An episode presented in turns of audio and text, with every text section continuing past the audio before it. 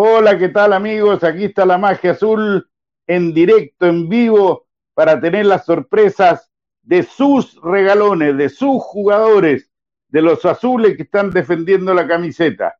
Así que vamos a comenzar con uno que realmente eh, vino para romper las redes y me refiero a Joaquín Larribey. Él va a estar con ustedes y con nosotros eh, un buen rato ahí conversando de lo humano y lo divino. Joaquín, qué gusto saludarte y gusto conocerte, aunque sea a través de, esto que yo entiendo poco, que es la, la comunicación nueva. Un abrazo. Un gusto, un gusto estar con todos ustedes, este, un gusto conocerte personalmente, entre comillas, así que nada, acá estamos, eh, disfrutando un poquito y bueno, participando. Tenía ya ganas de participar, así que este, acá estamos. Bueno, ¿y cómo, cómo ha estado esta, esta etapa de la cuarentena? ¿Cómo, cómo la habéis pasado? La estamos pasando lo mejor que podemos acá con, toda la banda. Este, ¿Cuántos son la banda?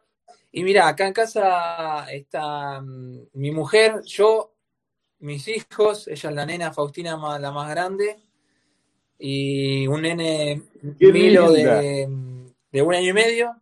Está mi suegra también, que nos está dando una mano. Y, y bueno, acá estamos tratando de pasarla bien.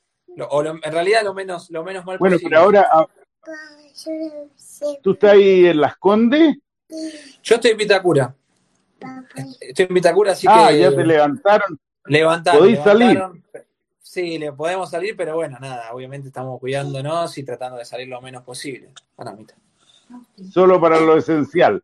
Bueno, ¿cómo, cómo, Te ¿cómo te recibieron los chicos de la U cuando llegaste? Vámonos a la parte inicial de tu llegada a la U.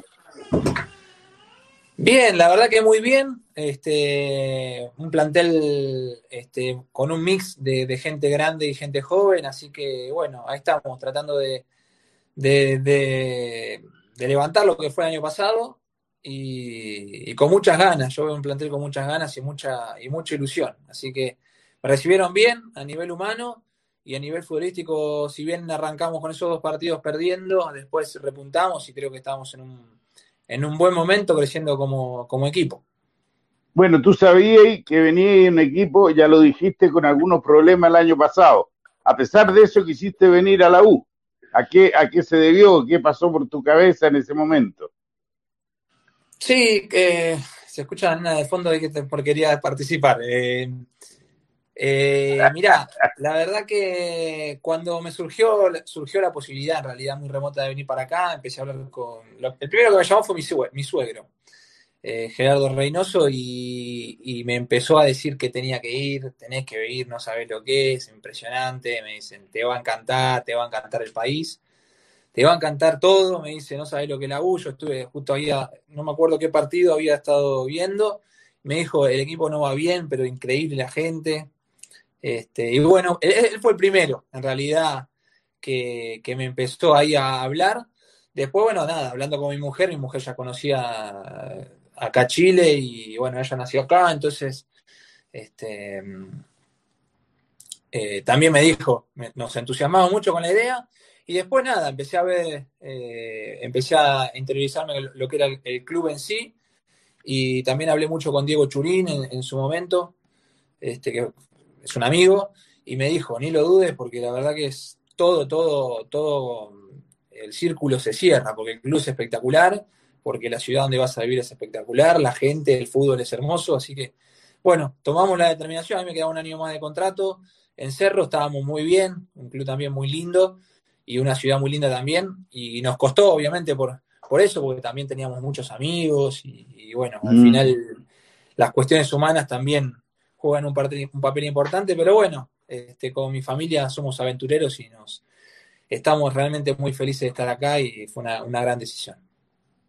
Eh, cuando llegaste, ¿tú conocías de antes el CDA o te sorprendiste cuando llegaste a conocerlo?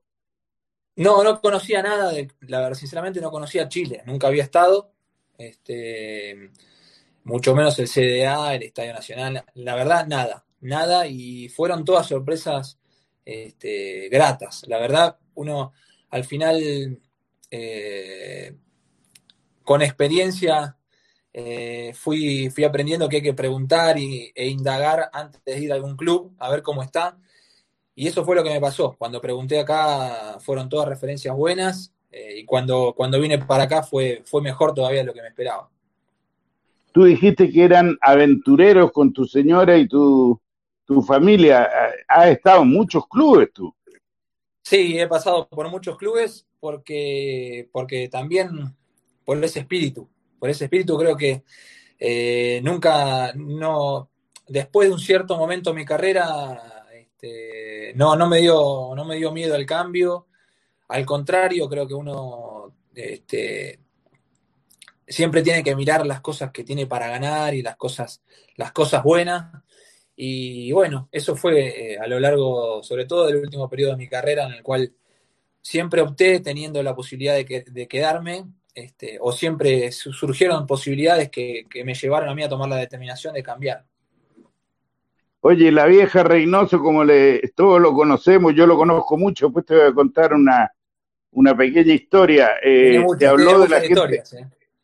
Sí, la te habló de la gente de la U, pero ¿te imaginaste una barra tan leal como la que tiene la U? Sí, o sea, me hablaron, me hablaron espectacular, ya te digo, me sorprendió todo gratamente, la barra impresionante, sobre todo en el momento, en el, en el, en el arranque de año, que era un momento muy complejo. Eh, después empezaron a dar los resultados y demás, pero eh, pero, pero realmente me sorprendió gratamente todo, todo lo que es el ambiente de, la U y, realmente también lo que hablo mucho con los chicos, con mis compañeros, es, ellos me dicen, me dicen, no, no, todavía no viste nada, todavía no viste nada de lo que es este club, porque realmente por todas las situaciones que se fueron dando, las circunstancias sociales y que la cancha no, no, no, daban la posibilidad de, estar en, su máxima capacidad y que los partidos se juegan a un horario medio complicado y demás, pero me decían todavía, a mí me, sorprende de todas maneras, me parece una, barra espectacular y me dicen ellos, no, no, todavía no viste nada, así que ojalá que, cuando vuelva al fútbol va a tardar, evidentemente, porque ahora es complicado, es complicado volver y más complicado es volver con gente, entonces va a tardar, pero bueno, al final ojalá que, pueda ver el, eh, la barra de, de la U en todo su esplendor, que me dijeron que es fantástico. Oye, Joaco, eh, nosotros nos quedamos con la boca abierta con el inicio tuyo. Cuatro goles en un partido, uno más en otro partido, con cinco goles a tu haber en los primeros, las primeras fechas, dijimos esto, eh, viene un goleador, pero a todas luces. Y después como que se te apagó un poco el arco. Eh, ¿A qué se debió la mala suerte? No, ¿Qué es lo que fue? Sí, es verdad, tuvo un inicio muy bueno. Eh, yo también, sinceramente, en cuanto a, número de goles me había entusiasmado, pero también, a su vez, uno tiene que estar con los pies sobre la tierra. Yo estoy muy tranquilo en cuanto a la, realización de... O siempre digo lo mismo, estoy muy tranquilo en cuanto a dar todo. En cuanto a dar todo en base a los entrenamientos eh, y en base a, los partidos. Después las cosas se dan, este, bueno, se dieron cuatro goles en un partido en el cual tuve cinco o seis situaciones de gol y después en algunos partidos tuve situaciones para marcar y, no lo hice y eso es una, es una falta de, no de suerte, sino de, eficacia mía. Y después hubo partidos en los cuales no, no, no he tenido prácticamente situaciones de gol y, tiene, y eso tiene que ver con la falta de coordinación con mis compañeros y también con la, con la, con la falta en determinados momentos de, alimentación de alguna manera por parte del equipo. Es un poco de todo, es un poco de todo, pero yo a mí no, me gusta hablar mucho de, la suerte en general, sobre todo cuando no pasa en un partido, sino pasa en varios partidos. Pero como te digo, estoy tranquilo eh, en cuanto a la realización de goles. Puede ser mayor, por supuesto que aspiro siempre a, querer más. También sé que, estoy en, una, en un número, entre comillas, de goles bueno, pero, pero siempre con la, con la intención de mejorar y con la intención sobre todo de aportar que, que esos goles sirvan para que, el equipo o gane o, logre una victoria más holgada, que al final es que lo que le da la tranquilidad al equipo. Pero, pero como te digo, estoy tranquilo y con ganas de seguir mejorando. Eh, yo estoy seguro que lo vas a hacer. Ahora, como centro atacante, como número 9, eh, te da lo mismo jugar un 3-1, jugar un 2-2, eh, acompañarte por dos punteros. Eh, yo en lo personal eh, te veo más como un hombre de área, área, área, más que salir a los costados y todo eso. Mira, a mí es, una, es una pregunta que, que, se viene como repitiendo y, y, la, y, la, entiendo también porque, bueno, uno también tiene que decir de la manera, de la manera que, que, se, que mejor se pueda de, desenvolverse. Yo creo que a mí lo que más me gusta, como, como ya lo he respondido, es estar adentro de la cancha, como todos los jugadores. Nos gusta estar, ¿Ya? nos gusta participar. Y, y, sinceramente después creo que está en la capacidad de uno en adaptarse a lo, a lo que el técnico proponga.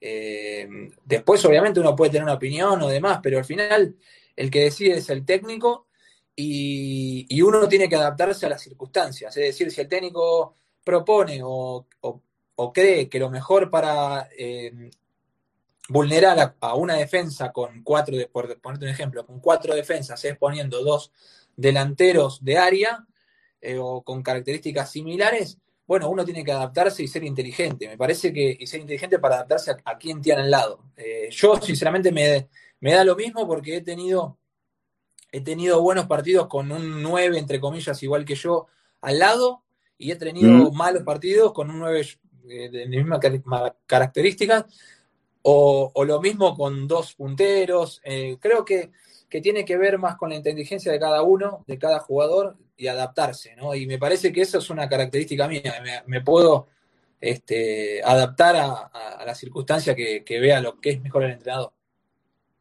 Tú has recorrido mucho mundo futbolístico, nosotros a veces nos quejamos de que nuestro fútbol no es bueno, que nuestro campeonato no es altamente competitivo. Uno que ha estado en varias partes del mundo jugando, eh, ¿Puedes hacer una comparación? ¿Es tan malo o es tan más o menos nuestro fútbol? ¿Cómo lo encontraste? A mí me parece que es un fútbol eh, de mucha riqueza eh, técnica. Yeah. Tiene mucho potencial, muchísimo potencial. Lo que pasa que también es difícil, eh, pasa en el fútbol sudamericano en general, menos, menos en el brasilero, porque probablemente tenga un, pot un potencial económico mucho mayor al resto de Sudamérica pero lo que, lo que es difícil en el, en el fútbol en general sudamericano es mantener a las figuras. Entonces, un jugador que anda bien un año, seis meses, un año y medio, inclusive en los equipos grandes, no puede, el, equipo grande no puede competir con lo que es económico eh, del exterior, incluso de Brasil o de México, ni siquiera hablo de Europa, eh, pero creo que es, eh, es difícil, es difícil que un, que un nivel se mantenga a lo largo de mucho tiempo cuando es difícil mantener a, los, que la rompen, digamos. Eh, después, me parece un fútbol muy atractivo desde el punto de vista que es muy parejo. Entonces vos ves un partido de un equipo grande contra un equipo eh, de los llamados o denominados chicos y cualquiera le puede ganar a cualquiera y estás a la expectativa de que cualquiera, de que puede pasar cualquier cosa. Eh, si bien es cierto que los últimos años este, eh, Católica ha ganado los campeonatos y los, lo ha hecho por, por, varios puntos. Después se han alternado, han salido campeones muchos equipos. Eh, yo lo vi mucho de eso también en Argentina, hasta que, bueno, sí. la, de los últimos años volvió a ser eh, un poco hegemónico tanto de River como de Boca. Pero bueno, salió campeón Racing también. Este, me parece que eso es lo lindo del fútbol sudamericano. En general es que no pasa como en, en, Europa que Real Madrid o Barcelona salen campeones, o la Juventus, o, o así, o el Bayern Múnich, sino mm. que cualquiera le puede ganar a cualquiera y me parece que al final eso es muy interesante para, para todos los hinchas. Ahora, por lo que explicas tú, que es absolutamente una realidad de que los clubes no podemos mantener a los jugadores, eso se refleja quizá un poco entonces, dejando de lado el campeonato interno, en lo internacional Ahí es donde quedamos un poco al debe porque no tenemos grandes planteles como para pelearle equipos tan potentes como los brasileños, los argentinos, etcétera. Sí, creo que también tiene que ver con eso y eh, es un poco de las dos cosas. Un poco de eso, me parece a mí, eh, que el poderío económico eh, es muy amplio entre uno y otro, pero también tiene mucho que ver con este, esto que te decía recién, que el campeonato local este, demanda muchísimo. No es lo mismo ir a jugar contra un equipo con un equipo B, entre comillas, o, alternativo, eh, que ir a jugar con el equipo titular. Entonces, eh, es muy probable que si vas con el equipo alternativo tenga muchas siendo un equipo que está jugando en la Copa Internacional, tengas muchas posibilidades de perder ese partido y al final te terminas complicando eh, porque una vez que te metes ahí abajo es difícil porque te digo, es un, es un campeonato muy parejo que cualquiera le gana a cualquiera. Entonces, tiene que ver un poquito con las dos cosas. Una con el poderío económico que tienen a nivel internacional otros equipos y, un poco también con esto de no poder descuidar este, lo que es el torneo local. Joaquín, ¿has tenido momentos muy malos en el fútbol? ¿Tienes como para contar alguno o gracias a Dios no tienes ninguno? Y a lo largo de, la carrera de uno, yo ya tengo más de 15 años jugando. Eh, sí, por supuesto, me ha tocado vivir malos y buenos momentos. Este, siempre la, carrera de uno no es lineal, ni siquiera la de Messi, que siempre que le ha tocado. Espera que estás cuidando. no, dale, dale. Vení, ¿qué pasó, Pi? Vení. Tranquilo. Acá llegó otro, mirá. Con una zanahoria en la mano. Lo que, lo que decía es que, es que cada uno tiene, no, no son lineales la carrera de los jugadores y, uno le ha tocado vivir malos y buenos momentos. Lo importante es siempre este, hacerlo con, con mucha hidalguía y tratar de vivir los buenos momentos este, de la misma manera con mucha alegría y los malos momentos con, mucho, con mucha honradez. Eh, ¿Me puedes nombrar cuál ha sido tu mejor campaña, juicio tuyo, en los diferentes clubes que has estado? Mira, eh, te soy sincero, eh, creo que mi carrera ha sido muchísimo mejor a partir de, que me fui a España. después de... Ah. Yo estuve de Italia, me fui a México. En México fue uno de los... No, no fue triste porque al final, como te digo, uno tiene que sacar siempre las cosas buenas, eh, pero no fue un, buen paso por México, no anduve bien yo y tampoco el club eh, cumplió con las, con las expectativas que yo tenía. Este, y a partir de ahí que, volví, volví, a dar un paso, no, no eh, un paso atrás en cuanto a lo económico, pero con mucha, con mucha apuesta desde lo deportivo, me volví a, a España y a partir de ahí mi carrera fue siempre para arriba. Los equipos que, que, pasé después de ahí de España eh, fueron, fueron los, para mí los mejores momentos. No sé decir uno que, cuál fue eh, mi mejor momento de mi carrera, porque a partir de ahí creo que fue todo, todo muy bueno. Yo tomé mucha más experiencia. Eh, considero que a partir de ahí empecé a jugar mejor, conociendo mucho mejor el juego. Y bueno, la verdad que me parece que fue fue muy buena esa decisión al final de, cuenta. Eh, antes de volver a la U, Joaquín Larribey, ¿de dónde nació? ¿Cómo nació? Eh, ¿Era de extracción muy popular? ¿Tuviste la suerte de estar un poco acomodado? ¿Cómo, cómo te iniciaste cuando chico en el fútbol? Mirá, mi, mi, papá, mi, mi papá, perdón, ¿eh? no, si no es más natural que esté llorando, así que dale.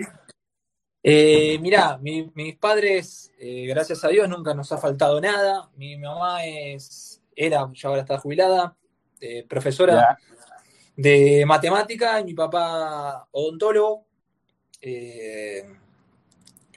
y bueno, la verdad que tuvimos una, infancia muy feliz. Con, yo tengo dos hermanos más grandes y una hermana más, más chica. Y la verdad que desde que tengo uso de razón estoy pateando la pelota. Y siempre viví prácticamente toda mi vida. Eh,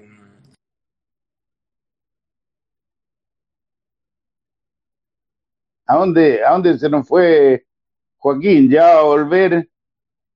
Eh, mientras la gente pregunta, Vicente Felipe, cuál es el complemento que necesita para lucir su juego, un jugador, un esquema, ya lo explicó absolutamente ante una pregunta que le hice yo a Joaquín, y a lo mejor la guaguita ahí le tiró el cable, alguna cosa del pasado, pero ya va a volver, así que Christopher, eh, aparécete por ahí o lo estáis arreglando tú el tema. Si no, Joaquín, tenés que apretar igual que al principio.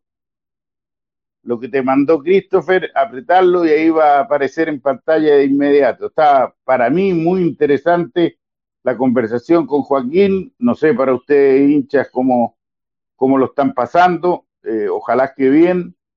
Eh, estamos todos cuidándonos, como dijo Joaquín, él también, a pesar de haberse levantado su cuarentena en su zona de, vivienda, él igual se está cuidando y no sale mucho ni nada, así que está bien, está bien, uno no puede ser irresponsable. Eh, a pesar de ser joven él, eh, que tiene menos posibilidades de, un contagio más, más violento, eh, nosotros los viejitos somos los que tenemos que cuidarnos mucho más y estar metidos en, la guarida aquí, yo en mi escritorio que tengo acá, donde hago mis trabajos a través de teleconferencia o etcétera, etcétera, etcétera.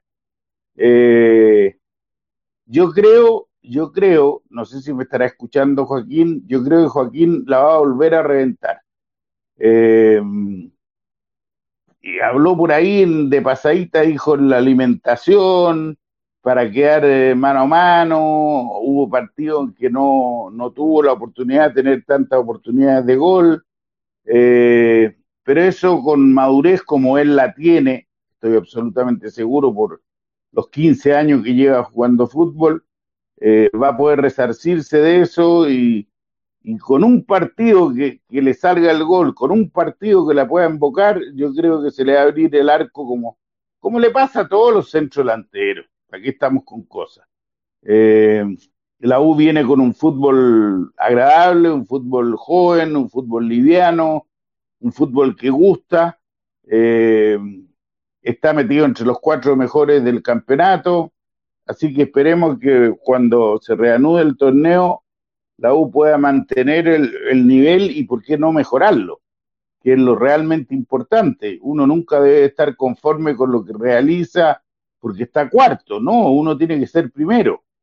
Y bueno, para ser primero hay varias cosas que a la U le faltó en un momento dado, por ejemplo, que es no ganar dos partidos de local, eh, aunque recuperó parte de los puntos ganando dos partidos como visita, eh, y eso la hizo mantenerse dentro de los cuatro mejores del campeonato.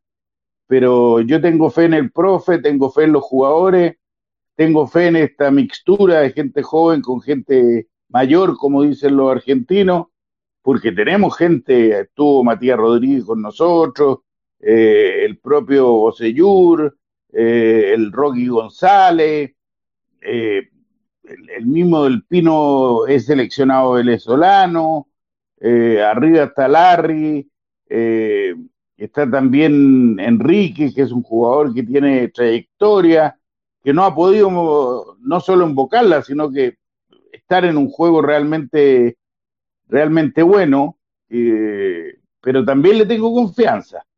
Ojo, también le tengo confianza. y el, el, gran jugador, digamos, que llegó y se acostumbró al tiro, no, no le pesó la camiseta ni nada, fue el chico Arangui que desde el primer momento se notó que era un jugador diferente, un jugador atrevido, un jugador que encara, un jugador que hace cosas diferentes, tiene tanto el dribbling, tanto el encaramiento personal como también la habilitación. Lo demostró en varios partidos de tener una habilitación realmente importante. Eh, así que mirando el plantel de la U, mirando los planteles de los rivales, no solo de turno, sino que en general yo creo que la U tiene para pelear el campeonato. No, yo no tengo ninguna duda. Me podrán decir ya, Tito empezó con la cantinela, que tenemos buen plantel y todo. Yo estoy hablando de un plantel bueno en relación a los planteles que existen en Chile. Yo no estoy diciendo que tengamos un plantel soberbio para ganarnos la Copa Libertadores de América, no, muy lejos de eso. Eh, pero para el campeonato oficial yo creo que no tenemos por qué estar mirando la parte baja de la tabla, sino que tenemos que estar mirando eh, tanto las copas internacionales como la posibilidad de pelear un título. No estamos lejos de Católica, eh, así que Yo, creo que hay muchas perspectivas interesantes, el club se ve tranquilo, el camarín se ve bueno, eh, la gente está contenta, cada muchacho con el que conversamos acá en la magia azul se nota que está feliz en el equipo, cómo se juega, cómo se trabaja. Así es que Dios quiera que todo resulte, Dios quiera que todo camine y que cuando volvamos al fútbol, que no tengo la más puta idea cuándo vamos a volver. Eh, esto es realmente, hay por ahí unos científicos que dicen que hasta el 2022, eh, por ahí dice que se puede alargar hasta el 2025, no sé qué país lo va a poder aguantar. Realmente no sé qué país lo va a poder aguantar. Eh, bueno, eh, es parte de, lo que de pronto nos manda Dios, que uno no termina nunca por comprender por qué tanto sufrimiento, por qué tanta muerte, por qué tanta enfermedad, por qué aparecen las plagas en el mundo desde que el mundo es mundo. Eh, pero hay que mirarlo con, con resignación, hay que mirarlo con, con optimismo, tener confianza en los científicos que van a encontrar la vacuna rápidamente, más aceleradamente que en otras oportunidades, porque la cantidad de muertos se está yendo a, a niveles insospechados. Así es que ahí, estamos.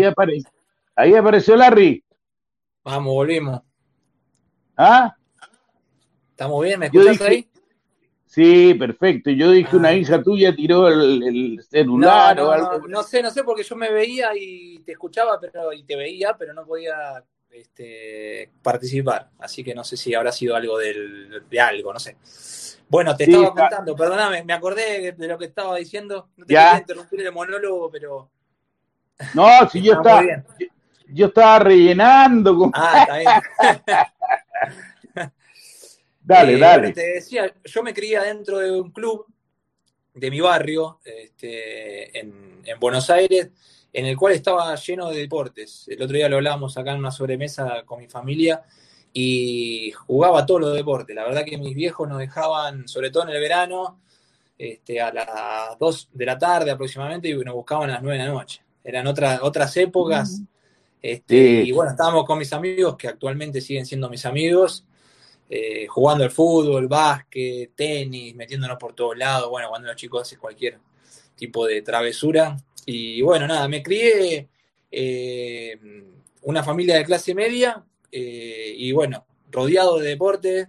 y bueno, al final terminé jugando al fútbol, pero cuando era chico practicaba absolutamente todo lo que era lo que estaba a mi mano, al alcance de mi mano. Lo que pasaba antes, porque tú llegas 15 años jugando, eh, tu padre odontólogo, tu madre profesora de matemáticas, cuando le dijiste, padres, quiero dedicarme al fútbol, eh, ¿se asustaron o no? No, no, porque mi, en realidad empecé a jugar al fútbol, eh, a intentar ser futbolista profesional cuando terminé la, secundaria, no sé cómo se llama acá. sí, igual, igual. Grande. De grande empecé a intentar jugar, ya estaba, me, sentía preparado como para entrar a algún club, pero cuando terminé la secundaria empecé a, empecé a, jugar en Huracán, en la cuarta división, que sería la sub-20, no sé, sub-19 acá. Y, y bueno, nada, se dio ¿De qué te probaste? ¿Eh? ¿De qué te probaste? ¿De nueve o de, central? Sí, sí, de nueve, de nueve, de nueve, ah. porque y cuando, es más, el primer, tuve la, la, oportunidad, por eso no me gusta hablar muchas veces de suerte, sino que la primera práctica, eh, estando con los chicos del club ahí mismo, también me fue bárbaro y a las, me dijeron que quedaba enseguida. Y después, bueno, se dio todo muy rápido, pero bueno, al mismo tiempo, eh, cuando le dije a mis viejos que dejaba la universidad, empecé la universidad, pero por, porque me no es que me gustaba, sino por, por hacer algo que no sea referido al fútbol. Y cuando llegó, llegó, un momento que no tenía más ganas de la universidad, este, le dije a mi viejo y estaban. Se enojaron. Se enojaron mucho, y, pero bueno, mi, mi, papá siempre fue a verme inferiores y fue muy tranquilo. Lo vivo como algo muy tranquilo este, y como un sueño de, todos. Mis hermanos son recontra futboleros también y, fueron todos ahí haciendo un seguimiento siempre con mucho respeto y con, con el disfrute, nunca con la presión de, de nada. La verdad que en casa siempre se vivió como algo, siempre fue algo positivo y nunca fue algo como, este, bueno, tiene que llegar a jugar en primera división porque si no tal cosa, no, todo lo contrario, fue, en casa siempre se vivió como un sueño. O sea, siempre te dejaron ser feliz. Sí, sacando el momento que le dije que no iba más a la universidad, el resto, o cuando me hice primer, o cuando me hice mi primer tatuaje, sacando esos dos momentos, me dejaron, nunca me cortaron la sala. Bueno, es importante. Eh, ahora, ¿cuánto tiempo? Porque 15 años jugando, ¿cuánto tiempo jugaste en Argentina para irte después? Jugué, en realidad jugué poquito en Argentina. Eso. Eh, mi primero debuté más o menos, no me acuerdo si a los 20 años. Jugué un año y medio, un año y dos años en Argentina, en Huracán, en la segunda división. Cuando eh, ascendimos a primera división, yo me, me voy de Huracán sin haber jugado en primera me voy al Cagliari de Italia, de primera división. Estuve un año y medio en Cagliari, me vuelvo a préstamo a, a Vélez Arfield, ahí sí para jugar en primera, me vuelvo a ir a Cagliari. Eh, yo me quería quedar en Vélez, pero no, este, no, no, no, el club, el Cagliari no me quiso vender. Volví a, volví a Cagliari, estuve un año y medio más. Después volví, eh, justo le operaban a mi mamá del corazón, entonces quería estar en Argentina y hablé con el presidente y me dejó, me dejó ir a préstamo un año a Colón de Santa Fe. Eh, estuve un año en Colón de Santa, Fe, volví a ir a Italia un año más y a partir de ahí fui a México. Eh, ahí la parte de México y España. Ahí estuve en México, España, después fui a Emiratos, Japón, Paraguay y ahora acá. Eh, dime una cosa con respecto a lo anterior de, de, tu vida eh, así ordenado, porque hay muchos futbolistas que juegan, juegan, juegan, ganan guita y después eh, terminan mal. ¿Tú has sido un hombre ordenado en la finanza? Sí, sí, siempre he sido ordenado, siempre he mantenido los pies sobre la tierra, la verdad. Y, bueno, este, también creo que tiene que ver también con, mis amigos, con la manera de vivir de mis amigos, de mi familia, tiene todo que ver con eso. Este, y, también lo, este, me fui me fui, fui ganando más dinero a medida que me fui haciendo más grande, entonces ya eh, estaba más maduro y bueno, uno empieza también a tener conciencia de que la, carrera del futbolista no es para siempre, que tiene una fecha de caducidad y, siempre hay que tener en cuenta eso. Así que este, siempre he sido, sobre todo eh, a partir de una cierta edad, he sido ordenado y, pero nunca malgasté, nunca despilfarré la plata. Sí me he dado muchos gustos. Este, por ejemplo, vinieron eh, más o menos 15 amigos a España. Ya. Eh, sí, tuvieron 15 amigos, tuvieron 12 eh, amigos, vinieron a Emiratos. bueno, nada, mi familia ha viajado por todos lados. Y bueno, este, sacando esos pesos, pequeños gustos que uno se da, el resto siempre mm. he tenido bastante conciencia y siempre he vivido este, muy bien, porque también siempre vuelvo a mis, a mis orígenes, siempre lo hablo con mi mujer, que al final, este, cuando todavía me acuerdo cuando cobré mis primeros premios, mi primer sueldo, que para mí era, era millonario. Entonces me acuerdo de ese momento que, me estaban pagando a mí por jugar al fútbol y lo hablaba con mis amigos. Este, que para mí esas cosas, si uno las tiene presentes siempre y esas cosas para mí son las que hacen que mantengamos los pies sobre la tierra. El otro día conversando con Matías Rodríguez me dijo que eran muy buenos amigos ustedes dos. Sí, no, hemos tenido la oportunidad de compartir mucho por todo esto, pero, pero está siempre la idea de, juntarnos y, demás. Así que esperemos que cuando volvamos todos tengamos la oportunidad de juntarnos más seguido. De los chicos jóvenes me refiero a Galani, me refiero a Moya, me refiero a Guerra, me refiero a, ay, el que te acompaña a, Montillo, ¿cómo se Arangui. Eh, ¿Cómo los ves a esos chicos? Mira, te, escuchaba un poco mientras no, no, no podía. No, te decía. Sí, no, no, decía, ah, ya. Te escuché todo lo que dijiste, por eso te, te, hacía referencia a lo que, lo, que decías vos. Hay, hay un conjunto de gente joven con, con gente mayor, un buen, muy buen mix, y toda esta gente joven es gente este, muy respetuosa, gente que quiere, que tiene hambre de, gloria, este, gente que escucha, gente que tiene, como te digo, mucho respeto y muchas ganas de trabajar. Este, no, hay, no hay nadie que esté paviando porque también está el técnico que en ese sentido la tiene muy clara para mí. Eh, y bueno, me parece que es un buen conjunto y hay una, calidad de jugadores que ojalá que lo... No tengo duda que si siguen de esta manera, toda esta gente joven, eh, manteniéndolo en el tiempo, van a, van a tener una, una gran carrera, le van a dar muchas alegrías a, a la U y después van a tener unas, muchas alegrías propias también eh, en su carrera eh, personal.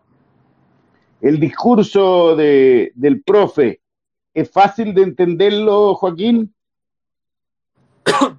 Perdón, eh, sí, sí, porque es un discurso muy sencillo, él tiene constante comunicación con todo el mundo, tiene las ideas muy claras, después obviamente todos nos podemos equivocar y a veces, sí. como todos tenemos un mal partido, a veces uno puede equivocarse, pero, pero lo más importante, yo a lo largo de tantos años que he jugado, siempre rescato la, la, calidad de persona. Cuando uno es buena persona y, se nota, al final el jugador siempre da un poquito más. Obviamente siempre está más contento el que juega que el que no juega, pero, pero te das cuenta, te das cuenta cuando eh, jugando o no jugando, te das cuenta de la persona que es, de las ideas claras que tiene y bueno, este, no tengo duda que, va a ser un gran año para él también. Y habla con usted en lo personal, por ejemplo, se acerca a ti a decirte ciertos tips con respecto a tu funcionamiento, tu, ubicación en la cancha. Sí, sí, por supuesto. a nivel grupal y a nivel personal tiene un trato, este, para mí es una de las cosas más rescatables que tiene, el trato personal, digamos, personal con todos y habla con todos, eh, consulta, este, sobre todo da, indicaciones y, tiene un, un ida de vuelta muy bueno con el jugador. Eh, ¿Algún referente de cuando eras pibe eh, como centro delantero y ahora más grande, como dicen ustedes? ¿Qué centro delantero te gusta por nombrar Lewandowski, etcétera, etcétera, el, el Kun Mira, cuando era chico, a mí eh, es un poco contradictorio porque me decían Bati, pero a mí el que más me gustaba o el que más. Este, Batistuta. Como, un reflejo, no era Crespo. Ah, era la lucha entre los dos, ¿te acordáis? Era, la lucha, era la lucha, estaban en un gran momento los dos y era difícil elegir. Eh, no, y el técnico, el, técnico en ese momento dijo: no pueden jugar juntos, que yo, dos monstruos como ellos, lo hago jugar juntos igual. Sí, e incluso cuando estaba perdiendo y quedando afuera del Mundial no, no, no los quiso poner juntos. Se terminó de, este, de morir con la suya, básicamente con sus, con sus valores. Bueno, no ha cambiado este, en el transcurso de su carrera. Eh, y bueno, nada, a mí siempre fue como un referente mío por, por, por ahí, por las características, ¿no? No era un jugador, era un jugador eh, muy inteligente para jugar, que marcaba muy bien las diagonales y era un jugador completo en general. Eh, y un 9 clásico. Y actualmente hay muchísimo, hay una cantidad de, delanteros, porque hoy en día también se ven todas las ligas del mundo y, bueno, sí. porque vos nombrabas a Lewandowski, Lewandowski, este, tuve la, la, oportunidad de enfrentar a Ibrahimovic y para mí fue el, mejor jugador que enfrenté junto con Messi a la, misma altura, digamos. O sea, un jugador extraordinario. Eh, me pregunta Cristóbal Navarro, que tú lo debes estar leyendo, ¿te has imaginado cómo será el superclásico a ti? Contra Colo Colo, por supuesto. Sí, sí, uno se va imaginando este, y va, va viviendo también este, con mucha eh, con mucha ilusión todas esas cosas. Este, me lo imagino a cancha llena y me lo imagino festejando al final, por supuesto. Así que ojalá que sea eh, que este año podamos quedarnos con, los dos superclásicos que quedan y, darle una alegría a la gente también. Tú sabés que tenemos la maldición de Moctezuma porque hace siete años que no le ganamos ni en el Nacional ni en el Monumental y hace 17 años que no le ganamos en el Monumental. Sí, sí, es, eh, no sabía que hace siete años no ganábamos de, local, pero, pero sí tenía en cuenta el, otro, el de los 17. Así que bueno, este, las rachas siempre están para cortarse, así que esperemos que este año las cortemos las dos. Eh, a ver, yo te quiero hacer una pregunta eh, con respecto a, esta U. ¿está para algo grande o está para pensar en el descenso? A pesar de que, estamos muy bien en la tabla. Sí, yo creo que estamos para pensar eh, el próximo partido. Para mí, cuando un equipo piensa que cada partido es una final, como lo venimos haciendo hasta ahora, este, después eh, se ve, este, se ve el horizonte y, ves, a ver, bueno, estuvimos para esto, estamos para esto. Pero hoy en día me parece que nuestro objetivo, este, yo creo que si pensamos en el descenso, se nos va a mover el barco y no vamos a estar con los mm. pies firmes. Y si pensamos salir campeones, lo mismo. Eh, me parece que nosotros tenemos que vivir cada, cada partido como una final, este, que es lo que estamos haciendo, que cada partido para nosotros este, nos juguemos la vida y después ya cuando queden menos, menos fechas y, estemos más cerca de, del final, este, nos daremos cuenta para, bueno, quedan cinco fechas, estamos a tantos puntos del primero o vamos primero, o estamos a tantos puntos del que se salva o, estamos atrás del que se salva del descenso. Ahí ya veremos, pero ahora me parece que, que cada partido para nosotros tiene que ser una final y, creo que viviéndola así de esa manera van a ser, sin duda, por lo menos para mí, eh, cosas muy buenas este, las que vamos a, cosechar.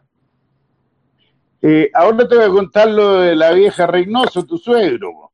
A ver. Yo cuando, cuando era reportero y trabajaba en televisión, eh, iba mucho a Argentina y un día me dijeron, averíguate por el negro Palma de River. ¿Te acuerdas del negro Palma? Sí, sí, número 10 el número 10. Eh, y jugaba con él un morenito que se llamaba Gerardo Manuel Reynoso. Jugaban parecido también, ¿eh? Sí, sí. Y entonces me dijeron, averíguate cuánto vale el, el, negro Palma. Valía en esa época un millón y medio de dólares. Entonces yo le dije al dirigente que me encomendó esa paleteada, eh, oye, ve un partido, porque yo daba al fútbol argentino cuando no había cable en Chile. Lo, di durante 10 años, los días martes a las 10 de la noche, el compacto de 55 minutos. Y le dije, vean un día al negrito, al negrito eh, Reynoso. Y vale, porque estaba recién empezando tu suegro, vale mucho menos. Y se, lo, y se lo trajeron, me hicieron caso. y acá la rompió. El, eh, incluso tengo la anécdota de que él, cuando se fue, me regaló su camiseta. Todavía la tengo. Bien, bien. Así que gran persona, la vieja. ¿eh? muy querido, muy querido. ¿Y como suegro, eh, buena tela o no? Sí, sí, sí. Aparte, se, es. Creo que es la persona que más le gusta el fútbol que conocí en mi vida. Entonces está pendiente pendiente totalmente de, todo, obviamente más de nosotros, eh, pero charlamos mucho de fútbol, estamos en contacto diario prácticamente y, siempre surgen charlas este, con él, sobre él, este, sobre lo que vivió acá en Chile, nos manda videos de goles de él, este, nos reímos bastante. Es un muy buen personaje y, la verdad que, este, como decís vos, es muy querido este, en todos lados. Además, el de ver los partidos, porque cuando yo voy a Argentina, en el canal nacional, allá se ven los partidos por cable. Sí, sí, él lo ve, él lo ve, tiene también, este, no sé si paga por mes o algo así, pero también tiene la señal en Argentina y, ve todos los partidos, no solo nuestro, ve todos los partidos del fútbol chileno, porque le encanta, como te digo, le encanta el fútbol y él acá en Chile está como en casa, entonces él conoce mucho y bueno, nada, este, está muy pendiente. Eh, gracias a Dios, en 15 años de carrera, eh, perdóname la ignorancia, pero gracias a Dios no has tenido ninguna lesión grave, un jugador que juega en un puesto que habitualmente tiene que ir al choque, que le pegan cada vez que pueden. ¿Has tenido alguna lesión que te haya dejado al margen por mucho tiempo? He tenido la única lesión grave eh, que ha sido un esguince de, tobillo. Eso fue lo más grave, eh, lo más ah. grave que me ha pasado. Eh, que me dejó fuera capaz que un mes y medio, una cosa así. Pero bueno, he tenido la fortuna este, o la posibilidad también de no tener ningún, ninguna lesión grave y eso me ha permitido también creo yo, una, una de las cosas por la cual este, creo que sigo vigente y sigo con ganas de, jugar y con, este, con la oportunidad de seguir eh, rindiendo al máximo es esa, ¿no?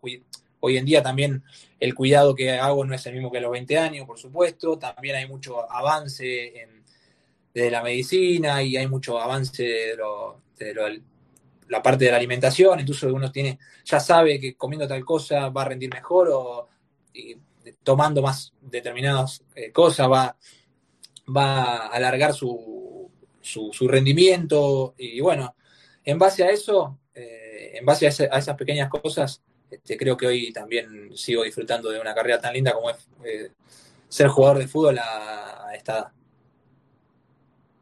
Mira, eh, es tan cierto lo que dices que hoy día si uno mira el campeonato chileno y otros campeonatos también, jugadores de 36, 37 años, están absolutamente vigentes, lo que hace 10, 15 años, a los 32 ya estaban pensando en el retiro. Sí, sí.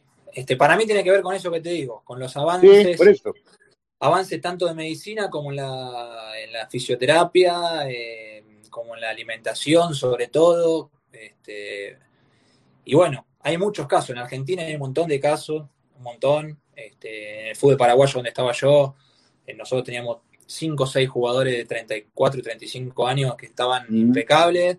Eh, en Olimpia está Roque Santa Cruz, que ha salido goleador del torneo pasado y va goleador este torneo.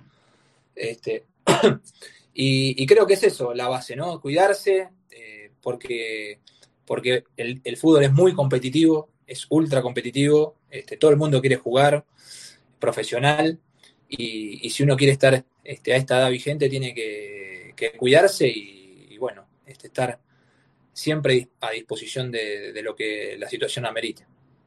Mira, Daniel Carballo te pregunta por qué a veces te retrasas tanto. Mira, es una buena pregunta. A mí me gusta eh, cuando pasa mucho tiempo sin, tocar la pelota, este, me gusta retrasar. considero que tengo la capacidad de, asociarme también, no solamente de ser el definidor. Y siempre me gusta, eh, más que estar en el área, llegar. Obviamente que cuando salgo eh, intento jugar lo más sencillo posible para seguir este, en contacto con la pelota y después eh, mi primera o mi, obligación mayor es estar adentro del área cuando, cuando viene algún centro, cuando viene un pase gol. Este, pero cuando salgo del área es porque paso mucho tiempo sin, probablemente paso mucho tiempo sin tocar la pelota y a mí me gusta estar en contacto con la pelota y participar también del juego, no solamente a la hora de definir. Me dijiste hace, en la respuesta anterior, eh, todavía quiero seguir disfrutando del fútbol, pero en la cabeza tuya eh, el retiro no está tan lejos eh, por la edad que tú tienes. Eh, ¿cómo, ¿Cómo has asimilado esa situación que todavía no llega y que ojalá no llegue hasta tres, cuatro años más? Todavía, como decís vos, todavía no lo, no lo puse, no lo veo tan cerca. Entonces, como no lo veo tan cerca, este, y como me siento bien, eh, todavía no lo, no, lo, no lo pensé, pero también pienso, estoy haciendo la carrera de entrenador, entonces sigo aprendiendo mucho sobre el juego, eh, creo que también ayuda mucho eh, eso, este, también para ir este, analizando la posibilidad de, seguir vinculado al fútbol desde otro, desde otro punto de vista, pero bueno, todavía no lo, no lo pensé demasiado porque todavía no lo veo muy, muy inminente. De todas maneras, eh, considero que no lo voy a, no lo voy a sufrir demasiado porque este, considero que me estoy capacitando para, para que mi vida continúe de alguna manera. Al lado del fútbol. Al lado del fútbol y sin tener eh, esa necesidad total de, jugar al fútbol. Lógicamente, cuando no juega al fútbol, lo voy a extrañar mucho porque me encanta y porque es mi, mi pasión pero bueno, también uno tiene que ir a asimilarlo y darse cuenta que las etapas de la vida hay que cumplirlas y, que la vida este, también toma otras, otras direcciones y hay que, hay que, como digo siempre, hay que mirarle el vaso medio lleno y ver las cosas positivas de, la, de lo que viene. Mira, Centeno dice aquí, saludos amigo de la magia, saludos Larry, haga todos los goles que puedas en la U, pero en el clásico tienes que hacer dos por lo menos y estará siempre en la historia, para siempre. ojalá, Fernando, un abrazo y ojalá que pueda. Yo te, digo, te soy sincero, no importa quién los haga, Eh, lo importante es que, es que podamos romper esa racha, como te dije, están, las rachas están para romperse y, que ser parte, ser parte del equipo eh, que pueda romper esa racha. Ser parte me refiero a de donde me toque, de donde me toque aportar mi granito de arena, porque también es importante eh, al que le toca estar, al que le toca hacer el gol, el que salva una pelota, el que está desde el banco alentando, el que se quedó en su casa porque el técnico decidió este, que otros ocupen el banco de suplente. Todos somos importantes acá y, siempre tenemos que recordar que al final este, todos estamos luchando por, por la U. El puesto tuyo en, las últimas consultas es un puesto súper eh, jodido, súper fregado, porque eh, puedes jugar bien, puedes hacer muchas cosas interesantes, recuperación de balón, presión alta, eh, moverte por todo el frente del ataque, pero ustedes son catalogados por los goles nomás. Esa es una maldición del 9. Sí, pero tenemos que, la verdad que yo estoy, después de tantos años, ya sé que es así y hay que aceptar las reglas del juego. y, y siempre me parece que, como decís vos, cuando uno hace muchas cosas buenas, baja, toca, juega, este, ayuda en la defensa, saca pelota de cabeza, eh, ayuda al compañero, va a presionar y además hace un gol. Yo creo que esas cosas se potencian, es decir, se ve todas las cosas buenas del 9 en, cuestión. En cambio, cuando hace todas esas cosas buenas y no hace el gol, es, sí, hace todas buenas, pero no hace el gol. O mira, hace 10 cosas buenas, hace una mala porque justo la única que tuvo para definir, en vez de hacer el gol, se la atajó el arquero o la tiró afuera. Y dicen, ah, sí, pero lo más importante no lo hizo. Entonces siempre está juzgado así. Este, nosotros que estamos ahí arriba, eh, un puesto similar es el arquero. Este, puede ser hasta incluso más, hasta incluso más ingrato. Sí, ataja todo y se equivoca en una y perdiste el partido. no tiene, lo, malo del arquero es que no tiene revancha. Eh, mm. Tiene que depender de que otros compañeros hagan goles. Eh, pero bueno, hay que, hay que aceptar la, regla del juego. También es cierto que estamos más cerca del gol y que somos los que, los que generalmente marcamos más goles y lo, lo más lindo del, fútbol es, hacer gol. Entonces, tiene sus cosas buenas y esta que nombraste, bueno, nada, es una, presión que nosotros, este, lo que, lo que jugamos ahí arriba, estamos, estamos acostumbrados a vivirla. A ver, eh, quiero que Christopher me saque lo del chico Centeno que puso para poder ver a, Larry en la despedida. Ahí, ahí te veo. Ahí estamos. Eh, ah, antes de todo, Cristóbal Navarro, tú lo estás viendo. ¿Cómo ha sido tu fiato con la ardilla? Mi fiato es que mi, diálogo, mi, relación. No, en lo futbolístico.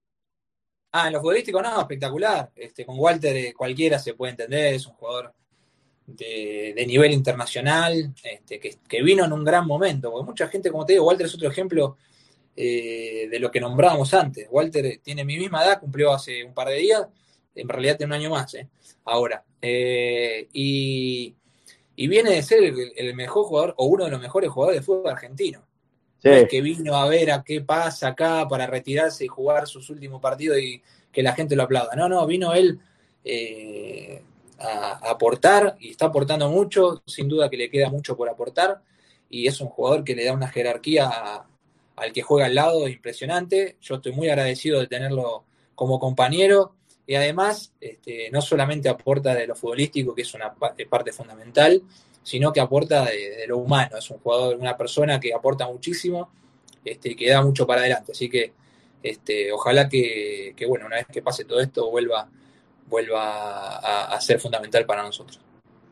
¿Viste lo que puso eh, Daniel Carbacho que ya había escrito? Saludos, Tito, cuídese y no salgan ni a regar las plantas de marihuana. eh, salir, pero no, no, tengo ese tipo de plan. No, yo tampoco, me están jorobando.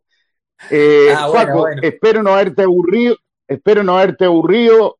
Quiero agradecerte, has estado más de 50 minutos con nosotros en una larga charla más coloquial que entrevista y espero te hayas entretenido, no te hayas aburrido y ojalá te vaya, pero como los dioses la U. Así que un abrazo grande y tus últimas palabras, Juaco. un abrazo para vos, este, un gusto haber estado acá, la verdad que tenía ganas hace rato de charlar con, con vos y con la gente, así que bueno, un abrazo y a cuidarse y nos veremos pronto, si Dios quiere, en el estadio. Un gusto. Mándale saludo a la vieja Reynoso de parte de Tito Aguad. Le voy a ¿Ah? mandar. Le voy a, ver qué te dice, qué te dice el boludo ese. le voy a mandar, le voy a mandar. Un abrazo grande. Un abrazo y un beso. Chao, igual.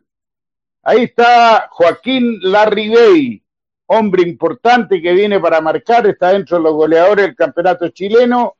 Espero que vos tampoco te hayas aburrido, vos, Christopher Antunes. Pues, no, 51 minutos. ¿Ah? Estuve muy atento a la conversación. Eh, lo que pasa es lo siguiente, yo le voy a explicar a la gente. A mí no me gusta que intervengan tres personas porque se cae la. Si ya se cayó con dos, imagínate con tres. Entonces es mejor hacer algo más estable con dos personas. Es por eso que yo no me meto a intervenir. Es solamente eso. No es que. No, está bien. Pero hablamos de lo humano y lo divino, ¿ah? Me llamó la Pati retándome porque no estaba yo, no participaba, pero es por eso, porque quiero, quiero, o sea, prefiero que sea más estable la conexión a, que estemos los tres cayéndonos cada rato. No, perfecto, yo estoy a tu disposición, jefe. ¿Cómo ha estado? ¿Ah? ¿Cómo ha estado? ¿Cómo ha estado? ¿Yo? ¿Cómo estado? ¿Mm? Bien, bien, estoy aburrido, eh, como dijo el último hincha, no puedo salir ni a regar las plantas de marihuana, eh, a pesar de que levantaron la cuarentena acá en Las Condes, pero eh, no me atrevo a salir. ¿Qué te voy a decir? El doctor me dice que, no puedo. Me gustaría aprovechar unos segundos del programa en nuestra despedida para, para hacerle un homenaje a la memoria de Carlos Puto Contreras, que hoy día dejó de existir no me digáis. Un defensa central extraordinario, que jugó toda su carrera en la U, seleccionado nacional, obtuvo el tercer lugar en el Mundial de 1962. Hablar de Carlos Contreras, hablar de la U, o sea, es la historia pura de la Universidad de Chile y desde acá de la magia azul, nuestras más sinceras condolencias a su familia y a todo el pueblo azul, porque es una gran pérdida, reitero Tito, tú lo viste jugar, tú puedes dar cómo era el Pluto. El Pluto era un jugadorazo, era muy del estilo de Alberto Quintano, ¿ah? Eh, eh, grande, fuerte, por arriba no perdía una, en los mano a mano era más inteligente que el delantero y siempre lo, llevaba al lugar donde él quería, pegaba con inteligencia. Eh, bueno, yo creo que en el cielo va a tener algún equipo de fútbol azul para jugar. Yo le mando una condolencia enorme a la familia eh, hace poco tiempo estuve con él en el CDA, eh, le tenía mucha estima y, bueno, eh, las partidas de un ídolo como el Pluto Contreras eh, duelen, duelen, aunque uno sabe que, que llega el momento que todos tenemos que irnos, pero igual duele, igual duele, así que un abrazo para toda la familia Contreras. Sí, eh, Mira, yo hace unos años atrás eh, tuve la suerte de organizar una cena de homenaje al Valle Azul y estuvo el Pluto Contreras. Él vivió una noche muy feliz. Me acuerdo que estaba muy, muy alegre eh, por el reconocimiento de la gente, porque le pedían firmar los pósters. La verdad fue una, una, noche maravillosa que nunca voy a poder olvidar y me queda esa tranquilidad que por lo menos eh, cooperé con un granito de arena para hacer uno de sus días felices, ¿cierto? Porque obviamente que el olvido es algo que también duele tanto como, como una enfermedad. Y muchas veces a los jugadores que le han dado tanto al club, eh, no todos obviamente, pero, pero el olvido es algo inexorable lamentablemente. Absolutamente, y eran épocas gloriosas que tú no pudiste ver por edad, pero yo la vi todo el ballet azul y era realmente impresionante, impresionante el amor, eh, la, entrega, eh, por pocas lucas, pero eran todos ordenados, fíjate, en el Valle Azul. Todos eran ordenados, el mismo viejo Leonel te puede decir. Él, gracias a la U, de su casa. Hay mucho. ¿Mm? Di nomás. ¿No me escuchas? Sí, yo te escucho, sí. Sí, sí que iba a decir algo y yo te interrumpí. No, eh, que hay mucha gente que está pidiendo la avestruz, pero en este momento estamos en un momento sensible y creo que no estamos para hacer eh, ese tipo de, cosas. lo dejo, lo dejo para el lunes. Yo me río mucho cuando usted se la avestruz, pero hoy día no, hoy día no, hoy día es un día de recogimiento, como dije anteriormente, estamos tristes todos los azules, así que, bueno, eh, fuerza Bostito y fuerza para todo el, pueblo azul que hoy día eh, recibió este golpe tan fuerte que es la partida del Pluto Contreras. Un abrazo grande, Christopher, te estimo. Chao, Tito, que estés bien. Chao, chao, azules.